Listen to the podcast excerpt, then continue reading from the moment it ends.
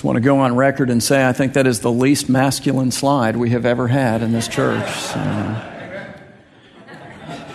I won't tell you who picked it, Ryan. Um,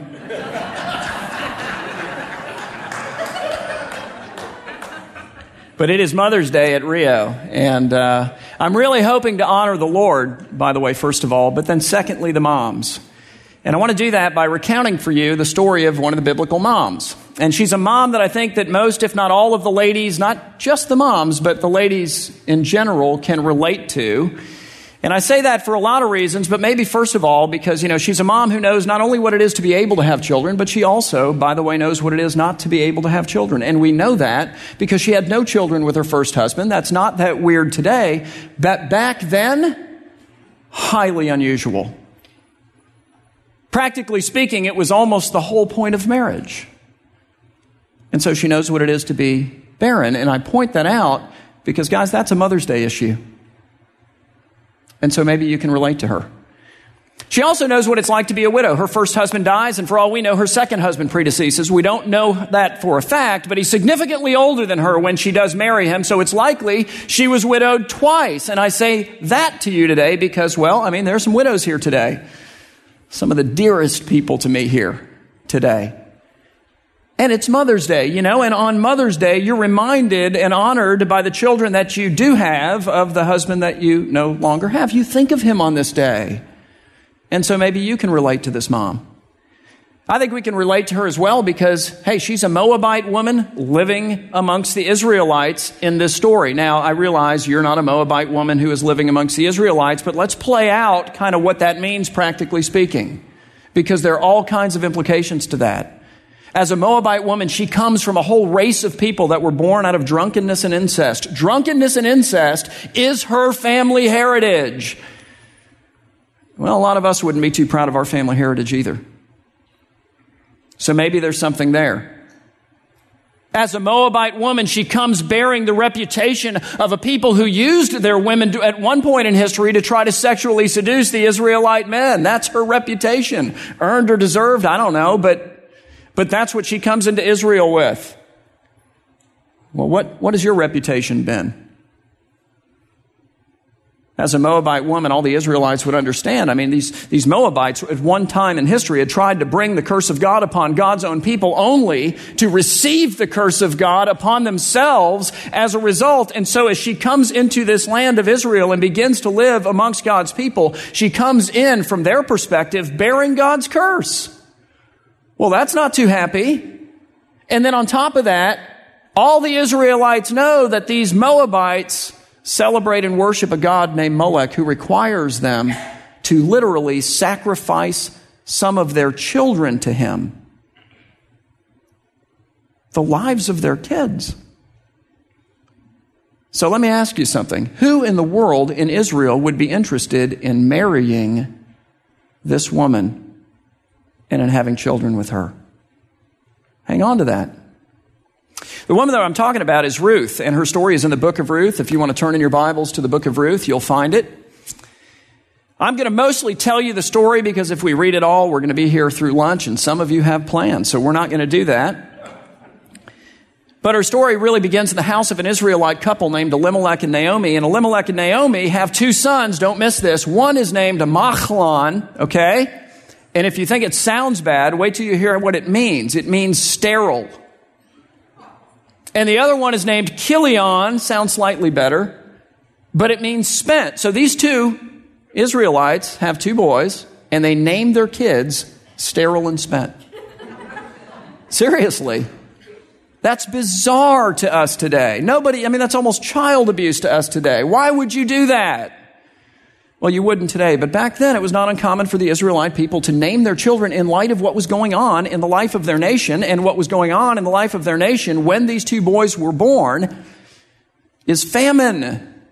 In other words, they were born at a time when agriculturally the nation of Israel was both sterile and spent, but not just agriculturally. It's a very artfully written story. And what happens in this story agriculturally reflects what's happening spiritually as well. And so, in other words, sterile and spent are born during a time in the nation of Israel when the nation of Israel is both sterile and spent agriculturally and spiritually, which helps explain what Elimelech and Naomi do next, because what they do next is they gather up sterile and spent, and they walk down to the border of the nation of Israel, this Jordan River, and they cross over it, leaving their hometown of Bethlehem behind, which ironically means house of bread. And they enter into the land of Moab looking for bread there, which is really just another way of saying that they run off looking for bread outside the will of God for their lives. Why? Because they leave the promised land to do it. It was never the will of God for these people to live in Moab. And yet, Moab's a tempting place in the midst of a famine. You know, I think the reality is that all of us face famines in life, famines of every different kind. I don't even need to play out for you the various famines that you've faced in life because right now they're coming to mind, aren't they? Financial famines. I mean, all of it. It's like, wow. And some of you are in the midst of a famine right now. And what is the temptation that every single one of us faces in the midst of the famines of life? The temptation is to abandon this God who seems, at least from our perspective, to have abandoned us and to run off looking for bread, meaning to look for life outside of His will for our lives. It's true for all of us. But since it's Mother's Day, I just want to point out, you know, it's true for moms too. One of the things that I've observed is that it's difficult to be a mom. I'm going to be really honest. I, you know, there were many days, particularly as our kids were little, okay, that I was thankful to be able to get in a car and go to work. And, and if you have lived through that, some of you guys here are going, yeah, man, me too. I can assure you that the job that I left my wife to do was far more difficult than anything I was going to face throughout the day. And honestly, I needed the break that she rarely ever got. Desperately, I needed it. I've talked about the difficulties of motherhood, but you know, just put on your imagination for a minute and run with me for a second. It is difficult to be a mom. It's difficult to get everybody up and fed and dressed and off to wherever it is that they're supposed to go pretty much every day of the week. It's difficult to be the air traffic controller for the whole family. It's difficult. I made a list. to be a tutor, a counselor, a nurse, a nutritionist, a teacher, a disciplinarian, an accountant, a fashion consultant, a house cleaner, a waitress, a cook, a lawyer, a lover, and a friend. It is difficult, as I've said also in the past, to be the person that everyone comes to in the middle of the night whenever there's an emergency or just because they're up. It's hard. It's difficult to be the one who's always worried about how everything is going and how everyone is doing and how everyone is feeling and if everybody's getting along and how, you know, how does everything look and, and how are all of these little ones that have been entrusted to your care really developing and growing up. And in most homes, moms feel that pressure most profoundly. Then, on top of it, a lot of you have careers, and I have absolutely no idea how you do it, but I do know this there are famines. There are times when during your mothering, you feel starved of things. You feel starved of attention. You feel starved of adult conversation. Heck, you feel starved to, of ability to take a shower and wash your hair. Sometimes you arrive somewhere and you're just thinking, I'm dressed. That's a win. Who cares what you're wearing? You feel starved of intimacy with your husband or with your friends or with your mom or dad or siblings. Starved even of intimacy with your own kids as they grow older and begin to establish their own identities and separate from you. There's a deprivation there. Starved of all kinds of things. I think at times you feel starved of sleep, of energy, of wisdom. You look at this profound responsibility of parenting and motherhood that God has blessed and given to you, and it's overwhelming. And you realize at times that you do not have what it takes to get the job done. You don't. Starved of the appreciation and the recognition that you deserve all the time, both for who you are and for the great contribution you're making, not just to your family, not just to this church, not just to this city, not just to this nation, not just to humanity, but most importantly, to the kingdom of God itself. That's what you're doing. And I think that there are days and weeks and even months in which you feel like your identity and pretty much everything about you gets swallowed up in carpooling and peanut butter and jelly sandwiches. And at times, you're tempted to go looking for bread outside of this will of God for you. It looks attractive, doesn't it? But it will never satisfy you, ever.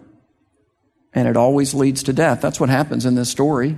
Elimelech and Naomi grab up sterile and spent, you know, and they cross the Jordan River and they head off into this land of Moab, where notwithstanding their horrible names, both sterile and spent find wives. Go figure. So they get married there. We're throwing down some roots in this land, aren't we? And then what happens? Elimelech dies, sterile dies, spent dies. It's death. It's what it leads to. And Naomi is left with two Moabite daughters in law. Now, here's the good news they would have made a profession of faith in the God of Israel in order to get married into the family. I mean, that's a prerequisite. So, at least ostensibly, they're believers or professing to be believers at this point. But now here's the question both their husbands are dead. So, what do you think Naomi's wondering? Were your professions of faith real, or were you just really kind of digging, you know, my sons? And that's an issue, isn't it? I mean, that's an issue particularly for our single people. It's a big deal, man. Be careful who you give your heart to, please. It's not a little thing you're giving away. What happens is you meet people and you fall in love, and it's. Is it real? Is what you want to know. Look for that track record. Look for it. So, anyway, they head off into the promised land, and just before they get there, Naomi throws down a test. It says in Ruth 1, beginning in verse 6, it says, And Naomi arose with her daughters in law, here we go, to return from the country of Moab, for she had heard in the fields of Moab that the Lord had visited his people and given them food. So God has made Bethlehem a house of bread again.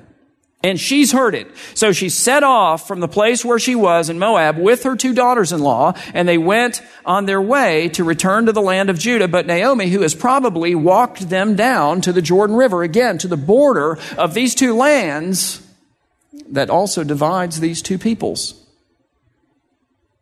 presents a choice. It says, But Naomi, who takes them down, I think, right to the border, stops and she said to her two daughters in law, Go, return each of you to your mother's house. May the Lord deal kindly with you, she says, as you have dealt with the dead and with me. The Lord grant, she goes on, that you may find rest where? Each of you in the house of her husband. You're like, what husband? They buried their husbands. And she kissed them and they lifted up their voices and wept. And what in the world's going on here? She's putting them to the test. She takes them right up to the land of the border of the nation of Israel. And she says, Ladies, here's the deal. If you're really committed to the God of Israel, then you go in with me and you join together with his people. But you're coming as a Moabite. The prospects aren't all that great for you in terms of remarriage. You're going to have to come in faith, knowing that you're laying everything else down to do it and entrusting yourself really and truly to this God of Israel. You can do that, or you can do the expedient thing, which is go back to your people, go back to your gods, go back to your family, go back to your relatives, go back to your connections, go back to a place where you're a Moabite amongst Moabites, you're desirable for marriage, you can remarry, have children, live out your life. What's it going to be? Do you really associate with the people of God and thus with God? Or was that whole deal about, you know, the whole faith thing, is that just something you said? And please understand that it is a package deal. It's interesting, the Bible knows nothing of people who profess faith in Jesus and have nothing whatsoever to do with the body of Christ. The Bible doesn't understand how you can love the head and hate the body and separate the two. It doesn't go in two pieces. It is a package deal. To identify with the Lord God is to identify with the people of God, and that presents a significant challenge to us who profess to love Christ and really want nothing whatsoever to do with Him, His kingdom, His people, or His mission. So Naomi puts him to the test. But look at what she's offering. She's offering the bread of Christ. He alone satisfies. And she's offering the fellowship of his people. And that is a significant offering. I mean, as you look at that just from the perspective of mothering today, as you look around this church, this place is full of awesome moms. Amazing moms who are where you are in your motherhood or who have been oftentimes where you are in your motherhood and who would gladly walk through your motherhood together with you. Naomi walks them all the way up to the Jordan River and stops and says, Okay, last chance. What are you going to do? And Orpah, terrible name, Orpah says, You know what? I'm out. I'm going to go back to my people. The prospects look better for me there. I'm done. And Ruth, on the other hand, it says she clung to Naomi. And she utters one of the most famous statements in the Bible. She says this, Ruth 1, verse 16. But Ruth said, Do not urge me to leave you or to return from following you. For where you go, I will go. And where you lodge, I will lodge. Your people shall be my people and your God, my God. It's a package deal. Where you die, she says, I will die and there I will be buried. I'm a lifer. I'm in it for life. May the Lord do so to me, she says, and more also if anything but death parts me from you. And so they head off together, cross the Jordan, go off toward Bethlehem, the house of bread, and they show up at the beginning of the uh, harvest of the barley um, there in Bethlehem. Now, why is that significant? Because it's a time of great agricultural abundance, isn't it? And it's an artfully told story. Good things spiritually are happening, and it's saying something good is coming for this woman. But she could never have foreseen it. Chapter 2, verse 1 Now Naomi had a relative of her husband's, a worthy man of the clan of Elimelech, whose name, don't miss this, was Boaz. It means in him is strength. That beats the tar out of sterile or spent. Much better name. So you got to get excited. It's telling you, start focusing on this guy. His name's Boaz, and him is strength. And Ruth the Moabite said to Naomi, let me go to the field and glean among the ears of grain after him, after God, in whose sight I shall find favor. And she, Naomi, said to her, Go, my daughter. All right, what's happening there? Well, what's happening there, and what this is telling you is that they come up into this land, and with no husbands or sons to take care of them, they are peasants. They are paupers. They are wards of the state. They are living literally off the welfare system of Israel, which, in which God came to the wealthy and he said, Look, I'm enacting a law because I care for the poor, and here's what it is. You may glean your fields only once. Not twice, not three times to make sure you didn't miss anything. One time, and you will then allow the poor to follow your reapers and your gleaners. And whatever they accidentally miss, by their own labors, then they will gather and they will eke out an existence. That's what she's going off to do. And you know what's interesting is I've stood right where those fields once were. And the thing that struck me is that when I looked over these fields and I looked literally past Bethlehem, I could see with my naked eye clearly the mountains of Moab. You could see them, they're right there. They're, they're there in the distance, they're not that far. So now you've got to use your imagination and put yourself into the sandals of Ruth for a minute. Here is Ruth, young lady entered up into the land of Israel in faith in God, but she's a Moabite. Eking out an existence on the welfare state of Israel, both for herself and for her mother in law, who presumably is too old to come out and to work in the fields with her. With no real hope or expectation that her fate is ever going to change. Why? Again, she's a Moabite who's going to want to marry her, take care of her, have children with her, and she does this day after day after really scorchingly hot day in full view of the land that she came from, which had to at times look like the land of opportunity. I mean, her sister in law chose it for a reason. It's the land of her family, it's the land of her friends, It's the land of all her connections. It's the land of, in which she's a Moabite amongst Moabites and therefore desirable for marriage. It's the land in which she's got a shot of marrying a landowner herself and getting off the welfare state and doing significantly better. It's the land of all of those things. What has Ruth done? She has chosen the God of Israel and poverty within his will above the bread of Moab. And I would ask you today, which one are you choosing?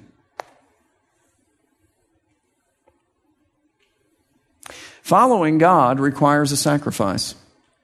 Practically speaking, it requires us to take one hour every Sunday and about, I don't know, 2% of our income and a few hours of our time a month and to give it to the Lord. Is that it? No. No, you've been bought with a price. How much of you? The whole shooting match, man. Practically speaking, following Christ is getting up every single day and taking everything that you are and everything that you have and putting them at the feet of the Lord and saying, okay, what do you want to do with it today? It's going all in, as one guy recently I heard say. He says, like taking all your poker chips and just pushing them all into the center of the table and going all in on the Lord. That's it. And here's the problem that we have, and all of us struggle with this. Believe me. The problem we have with that is when we hear that, all we can think about is what we might lose. And, and we never stop to think about what we will gain. And again, since it's Mother's Day, I think it's right maybe to point out that for the overwhelming majority of the households represented here today, certainly in my home, the most sacrificial person in the house is the mom. And occasionally the mountains of Moab have got to beckon. Every once in a while, something other than motherhood must look like the land of opportunity to you because you're bright, you're gifted, you're industrious. Some of you graduated magna cum laude, you know, you've got an engineering degree and you're making peanut butter and jelly sandwiches, coordinating schedules. There is a wisdom that really questions the value of who you are, of what you do, and of the sacrifices that you make. But this story comes behind that and says, yeah, but there's a greater wisdom at play here.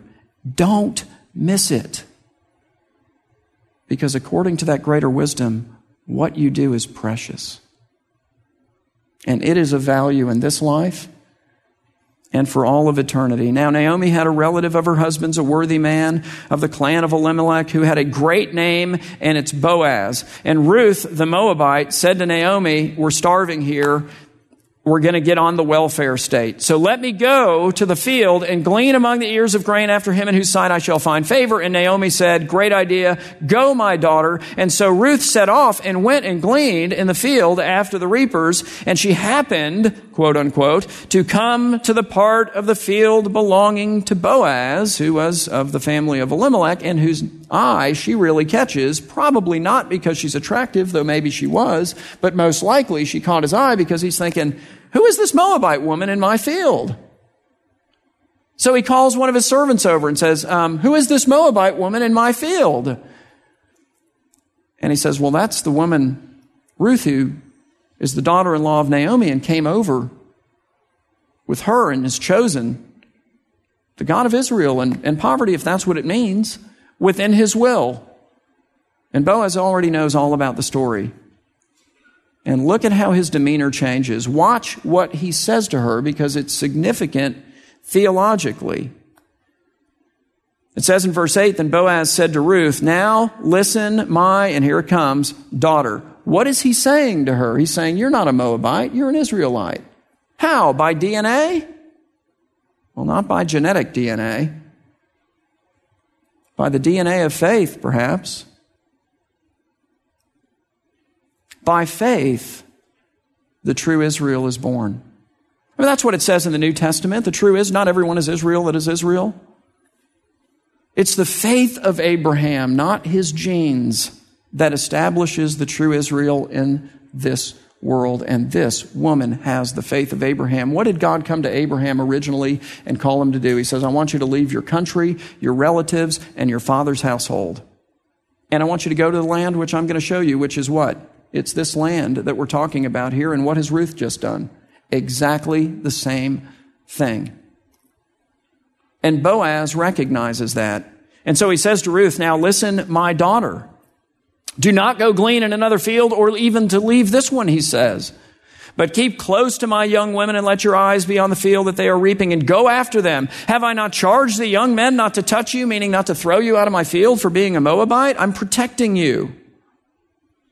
And then he says, and when you are thirsty, wow, this is a big deal. Go to the vessels and drink what the young men have drawn. He invites her, a Moabite unclean woman, no, an Israelite clean by faith woman, to drink from the waters of Israel.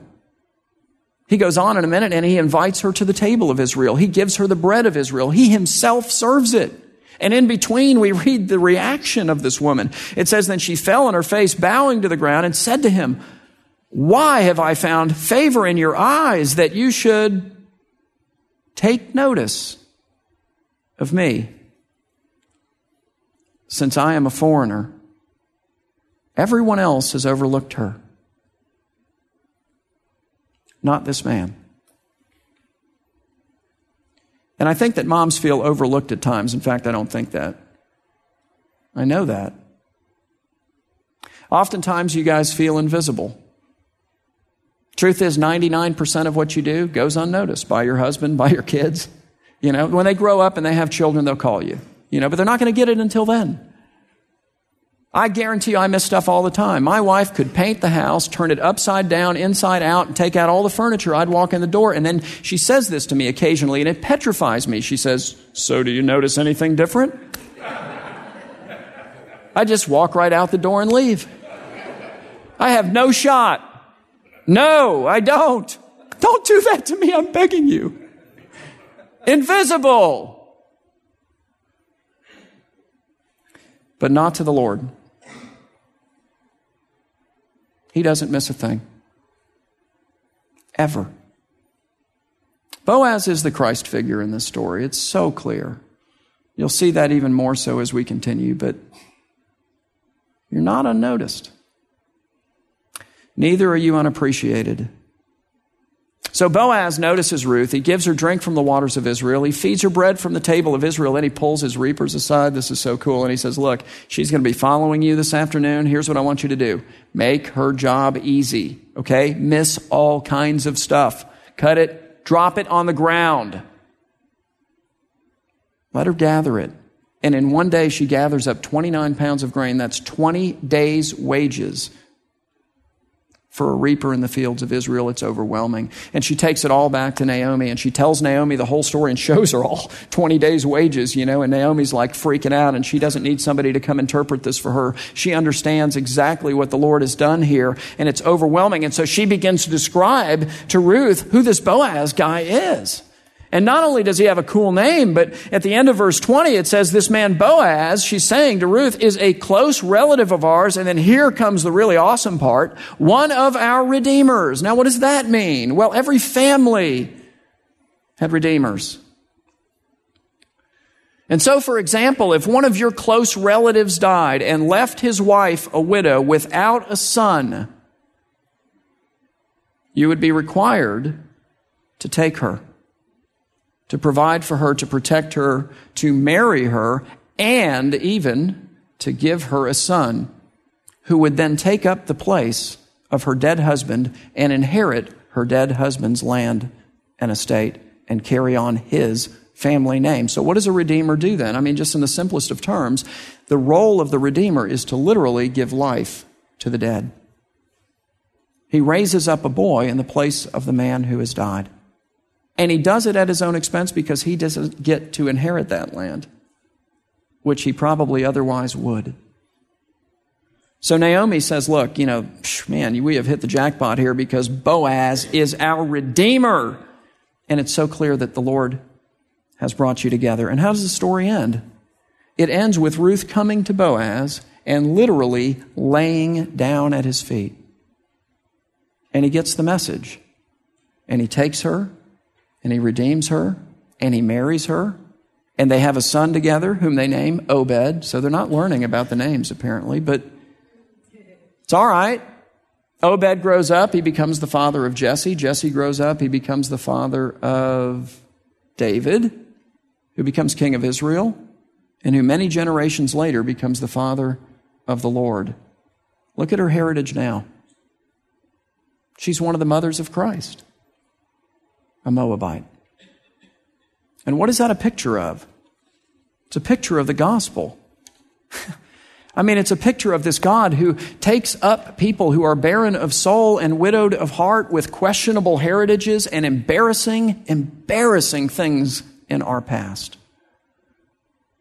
Who have, you know, frittered our lives away, chasing after the bread of Moab, only to be left wounded and poor and to experience all kinds of death. And yet he reaches out to us, and by faith he calls us son or daughter. This true Boaz, who is Jesus, who was born in Bethlehem, by the way, and who in faith offers us the bread of his body and the wine of his blood, by which he redeems us, takes us to be his own, and gives us life. He gives life to the dead. And as we consciously and deliberately and daily push all our chips into the middle of the table and go all in on God, lay it all down at His feet and say, okay, what do you want me to do with it all today? As we do that, we find Him sweeter than the bread of Moab and more profitable than all of the opportunities and possibilities of the world. And we gain in Him the heritage and the inheritance of heaven. It's amazing. He notices us, both now and for all of eternity. But since it's Mother's Day, moms, He notices you all the time. So I hope that's encouraging. I want to have all the moms stand. I'm going to pray for you guys, and then you can have a seat after I'm done because Sandy Ives is going to come up and tell you about a special resource that we have here at church for the moms. And I'd like to give you a hand we can do that. Can we do that? Good.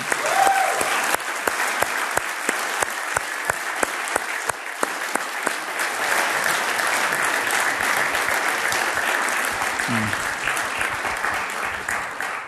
All right, let's pray. Father, I do thank you for this day that you've set aside in the year in which we might honor you first, Lord, but honor the work that you've done in our lives through these women. Um, God, what a privilege. And so I pray your blessing and acknowledgement upon them this day. I pray, Lord, that they would sense deeply in their heart that they have and all the time been noticed by you, loved by you, appreciated by you, valued by you. And I pray that you'll give us, the rest of us, the grace to do likewise this day. We thank you for the blessing that they are to each one of us and to our families and kids. And we thank you, Lord, um, for giving them uniquely to us. And we pray that we would be a blessing to them and your blessing upon them this day. In Jesus' name, amen.